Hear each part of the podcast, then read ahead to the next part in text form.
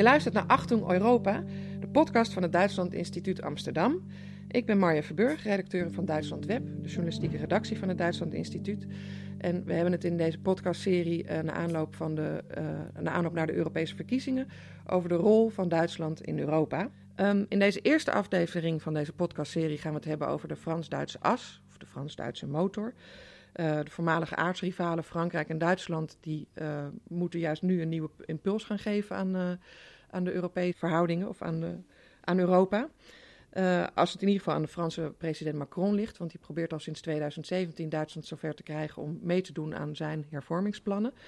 Vooralsnog lijkt Duitsland daar nogal lauw op te reageren. we praten erover met Hanko Jurgens wetenschappelijk medewerker van het Duitsland Instituut en ook docent Duitslandstudies aan de UvA, maar vooral ook mijn collega, met wie ik regelmatig uh, over de Duitse politiek en uh, wat er nu weer in Duitsland gebeurt is, discussieer. Welkom, Hanko. Hallo. Hallo. um, wij, wij, praten hier nu met elkaar over de Frans-Duitse as. Ja. Um, um, dat is mede een gevolg van het feit dat de, de, belangstelling in Nederland, merken wij zelf ook aan het instituut, uh, voor Duitsland enorm is toegenomen. En ik heb zelf de indruk uh, als het gaat om bij het instituut, hè, persaanvragen die we krijgen. Afgelopen verkiezingen, 2017, was voor het eerst dat we niet alle persaanvragen en alle lezingen, aanvragen zo meer konden, uh, aan, konden voldoen, omdat het er zoveel waren. En dat zag je in, bij de verkiezing daarvoor in 2013 ook al.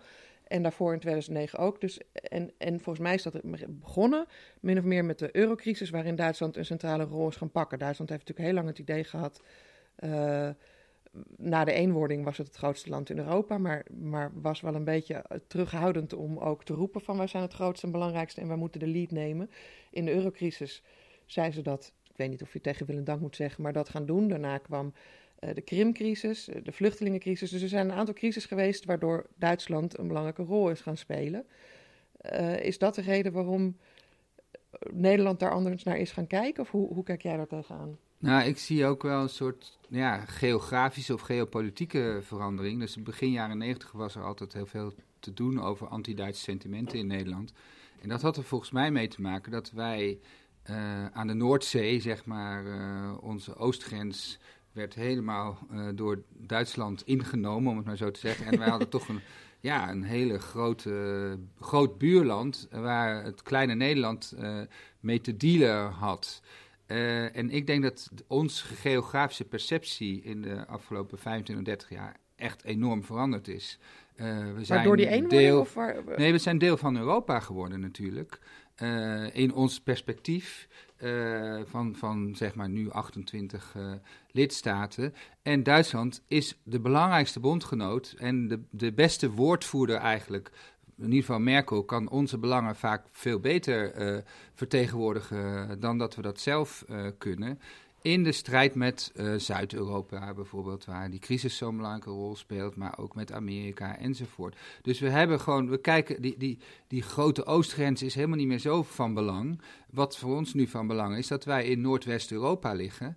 En in Noordwest-Europa vinden heel veel mensen heel veel vergelijkbare dingen. En dat is dus van uh, Hamburg tot Berlijn tot Amsterdam, uh, Den Haag uh, zo.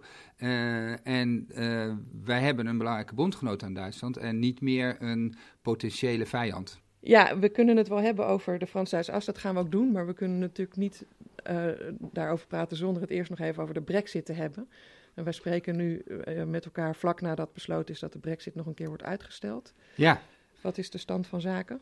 Nou ja, de grote vraag is natuurlijk of uitstel niet afstel wordt. Want uh, uh, het parlement House of Commons komt er niet uit. En ik vraag me heel erg af of ze er uh, überhaupt nog uit zullen komen. En vandaar ook natuurlijk dat Duitsland een een lange verlenging wilde, verlenging wilde van, uh, uh, van artikel 50, zeg maar. In, in de hoop dat, het, dat het afstel wordt? Of? Nee, in de hoop dat, dat er nog in ieder geval genoeg tijd is dat Engeland, Groot-Brittannië iets kan leveren en iets kan gaan doen. En dat ze met elkaar er alsnog uit zullen komen. Want dat ziet er op dit moment helemaal niet naar uit. Dus de kans dat er dan uh, de, de, volgende deadline, dat die ook weer verlengd zal moeten worden, dat lijkt nu 31 me erg groot. oktober, ja, ja, ja. ja, En dat betekent dus dat ze nog mee moeten gaan doen aan de Europese verkiezingen. Ja, daar ben ik niet voor, maar... dat hebben ze jou niet gevraagd. Nee. Um, ja, dan, waar, waar, we het over willen hebben is de, de, de Frans-Duitse relatie in Europa. Um, als het gaat om de brexit, hoe kijken Frankrijk en Duitsland daarnaar? We hadden het net over Merkeliaans afwachten. Hoe, hoe daar zag je heel duidelijk de verschillen. Want uh, Frankrijk wil eigenlijk een avant-garde die zo snel mogelijk uh, uh, Europa opnieuw nieuw leven inbrengt. Dus Macron spreekt over een renaissance van een Europa. Een Europese avant-garde wil hij. Ja, een Europese avant-garde. Dus echt een Europa van meerdere snelheden, waarbij de landen die dus graag willen hervormen zich aansluiten en Frankrijk natuurlijk graag voorop. Uh, terwijl Duitsland een heel andere prioriteit heeft. Die wil, veel, die wil eigenlijk graag zeg maar, de boel bij elkaar houden. Uh, dat betekent dus dat, nou ja, wat er met de brexit gebeurd is, dat is echt fout. Uh, uh, de bedoeling is eigenlijk dat alle landen zoveel mogelijk bij elkaar blijven. En de kans dat bijvoorbeeld Hongarije of Polen of Italië eenzelfde lot zou, iets soortgelijks zou overkomen, is best groot. Dat die dus, er ook uitstappen bedoel ja, je? Ja, dus Duitsland wil eigenlijk, kost wat het kost, die landen erbij houden. En dat betekent dus dat zij Duitsland eigenlijk altijd gericht is op een compromis. Ja. En dat is natuurlijk hetzelfde met de, met de brexit op dit moment. Uh, Groot-Brittannië, de, de, de, grootste prioriteit voor Duitsland is eigenlijk dat uh, Groot-Brittannië uh, niet nog verder afdrijft, ook politiek gezien. Het moet, zeker als het om zeg maar, wereldpolitiek gaat, moet er samengewerkt worden met Groot-Brittannië. In dus, de NAVO, in, in ja, dus de vriendschap ja. met Groot-Brittannië is van het grootste belang. En voor, dan, voor Duitsland, ja, en dan zeker. Frankrijk vindt dat minder, voor Frankrijk is dat toch ook van belang? Nou ja, Frankrijk heeft het Europese project eigenlijk een beetje voorop staan op dit moment.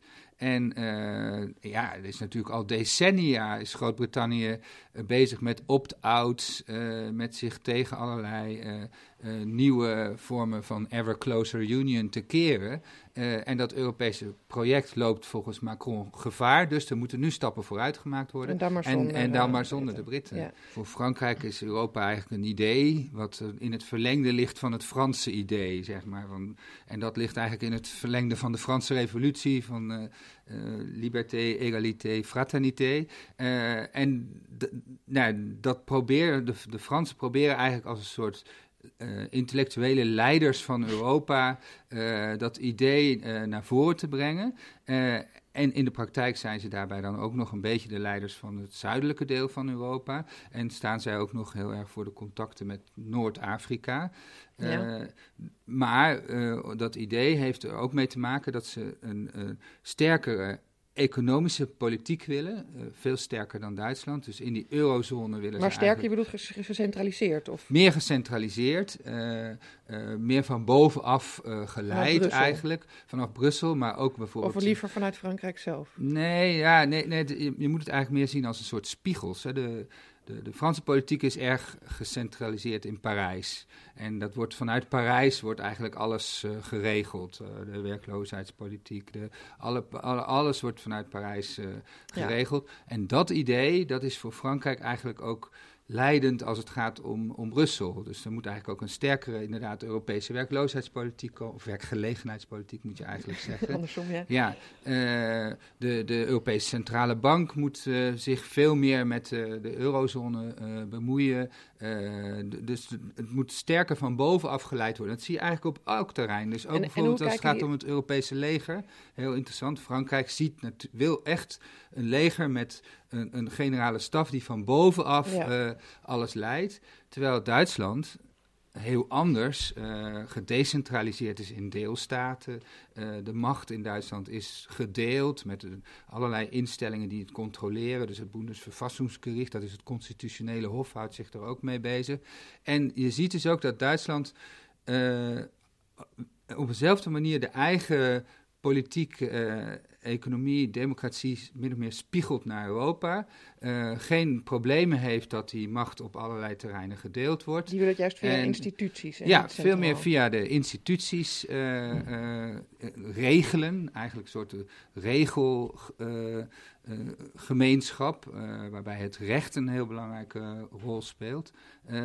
en als je dan bijvoorbeeld kijkt naar het Europese leger, dan gaat dat niet van bovenaf, maar dan gaat dat veel meer vanuit de samenwerking tussen landen. Dus een Europees leger door samen te werken tussen Nederland en Duitsland in het Nederlands-Duitse legerkorps en het Nederlands-Frans of Duits zul je het Frans-Duitse legerkorps. Ja, als het gaat over legersamenwerking, hebben Nederland en Duitsland natuurlijk, die, die werken al op verschillende terreinen samen en zijn zelfs al samengevoegd legeronderdelen. Ja. Die gelden ook een beetje als voorbeeld. zeker. Nog één, Voor de Duitsers dan. Wat belangrijk punt is, de, als het dan weer gaat om de geschiedenis. Uh, voor Duitsland is uh, Europa natuurlijk het, het vredesproject. En uh, gaat het, en daar spelen die, die, die Frans-Duitse as, om het nog maar even zo te noemen, een heel belangrijke rol. Want dat zijn natuurlijk de erfvijanden, Frankrijk en Duitsland, die al sinds Napoleon uh, oorlog uh, voeren met elkaar.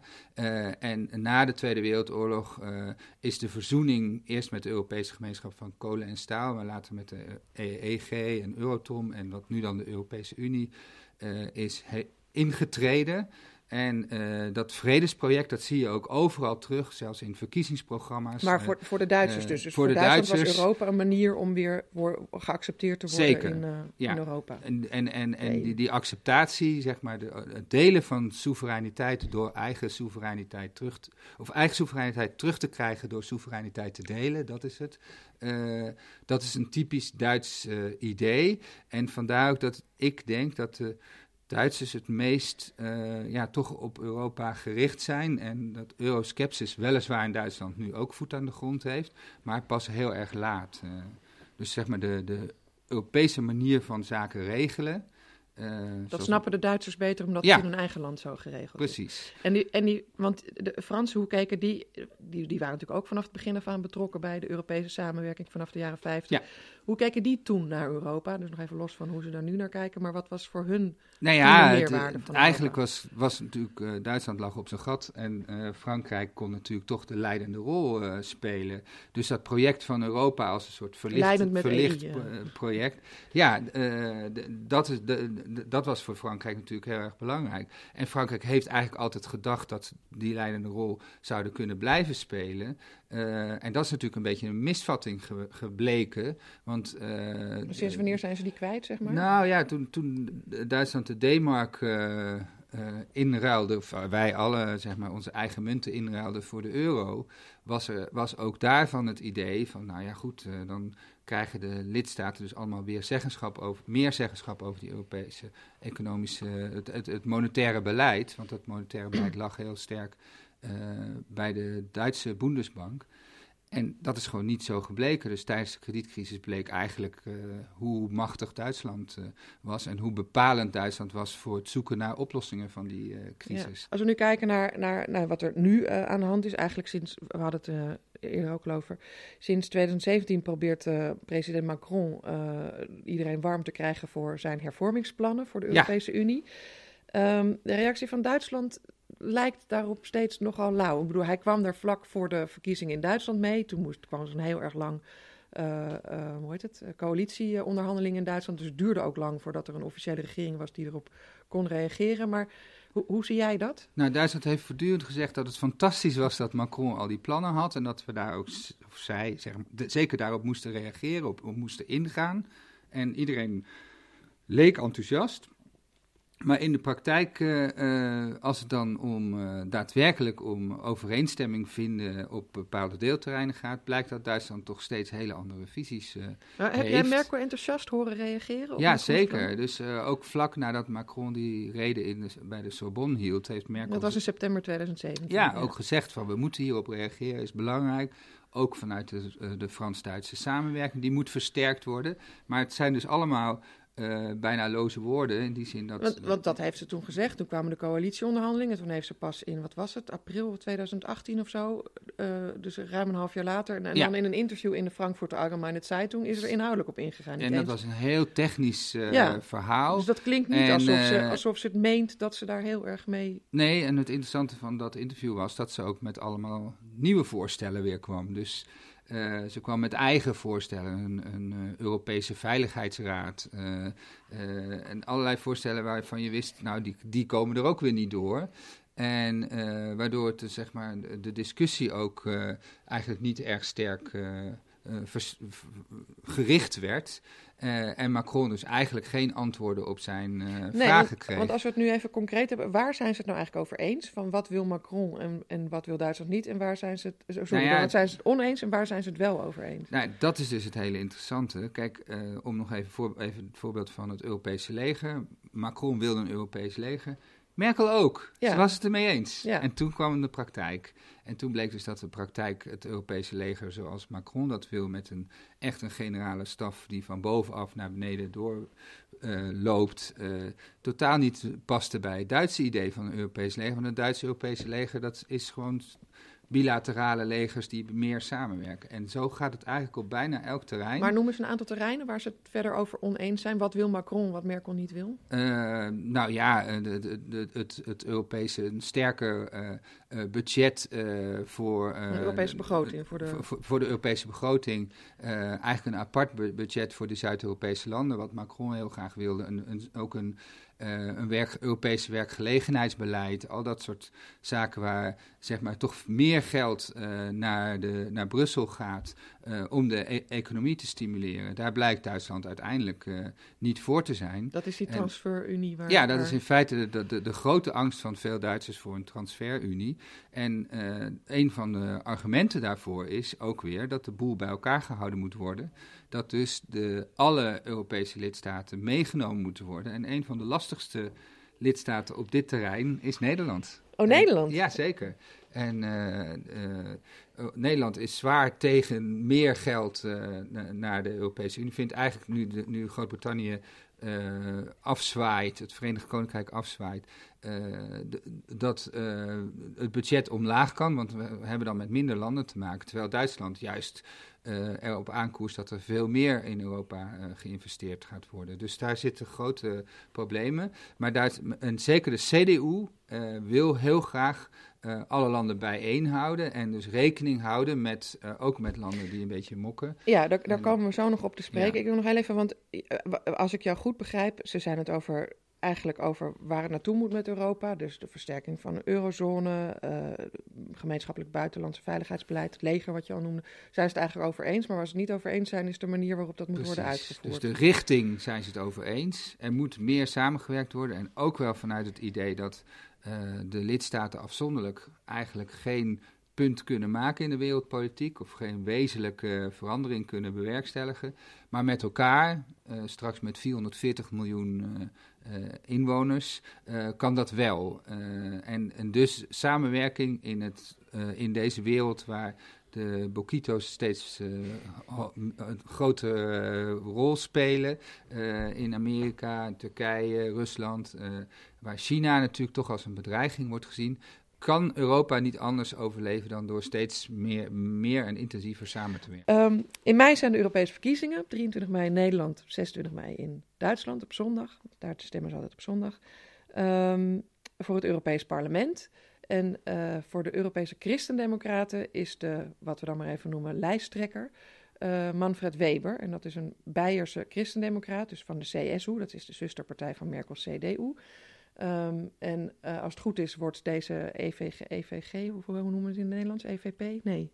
EVP. EVP, hè? Ja, ik zit ja. met de Duitse. Uh, de, de EVP wordt, als het goed is, de, de grootste partij. Tenminste, daar lijkt het op. En uh, de bedoeling is dat degene, de, de lijsttrekker, of de spitsenkandidaat heet het dan ook in Nederland, van die uh, partij die het grootst is, dat die de voorzitter wordt van de Europese Commissie.